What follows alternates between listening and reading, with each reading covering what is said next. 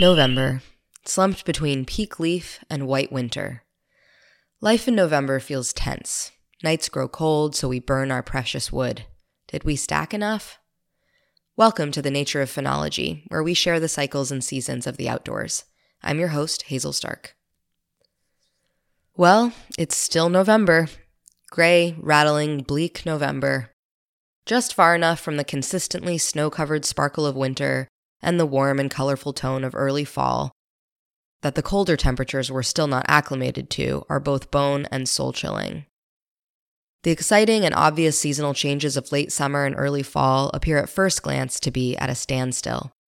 No more obvious flocks of birds moving south, lingering wildflowers or pollinators, sunshine that warms bare skin.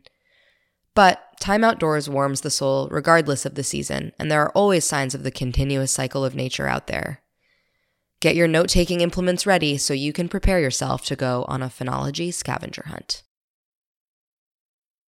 The first stop on our phenology scavenger hunt is focused on plants. Find three different leaf shapes that are still attached to a tree and three that are on the ground. You might, of course, check out some evergreens like spruces, pines, and firs to find leaves still attached to the tree, but you might also check out a beech or oak forest. Those deciduous trees have tropical evolutionary roots, causing them to hang onto their leaves much longer than our other deciduous trees. On the ground, you should be able to find a variety of maple leaves. I challenge you to differentiate between red and sugar maple leaves.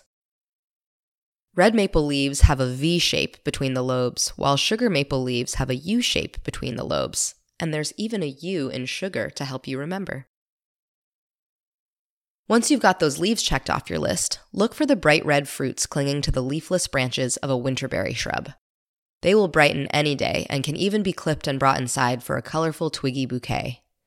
If you're a tea drinker, mark the spot where you find them now, as their leaves in the spring are a wonderful herbal tea and related to the plant that gives us yerba mate, but without the caffeine. We're back to the forest floor for our next stop. Can you find a daddy longlegs crawling along?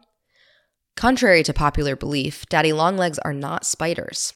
Like spiders and ticks, they are arachnids, but they are in a separate group from spiders.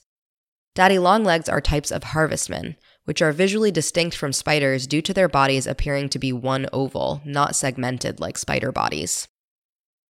They may be called harvestmen because they are most commonly seen in the fall during the harvest, but they're still creeping along now, looking for decomposing organic matter to eat. Our next stop allows you to stretch your neck. Look up into trees for bird nests from the last breeding season, suddenly obvious due to the fallen leaves. Can you figure out what kind of bird might have made the nest you find? And while you're looking up, you might look and listen for one of our year round woodpecker species, or notice a large flock of crows roosting together to exchange information and seek safety in numbers during this more challenging time of year. Our last stop takes us to a freshwater ecosystem near you. Beavers are especially busy this time of year, caching sticks underwater near their lodges so they have food through the winter. A dusk or dawn paddle will reveal them cruising the water near their lodges. As ice ebbs and flows over the water's surface when nights go below freezing, but days linger above it, river otters can often be found dining on a fishy meal on an icy tabletop. So there you have it, an outdoor phenological pick me up for late November.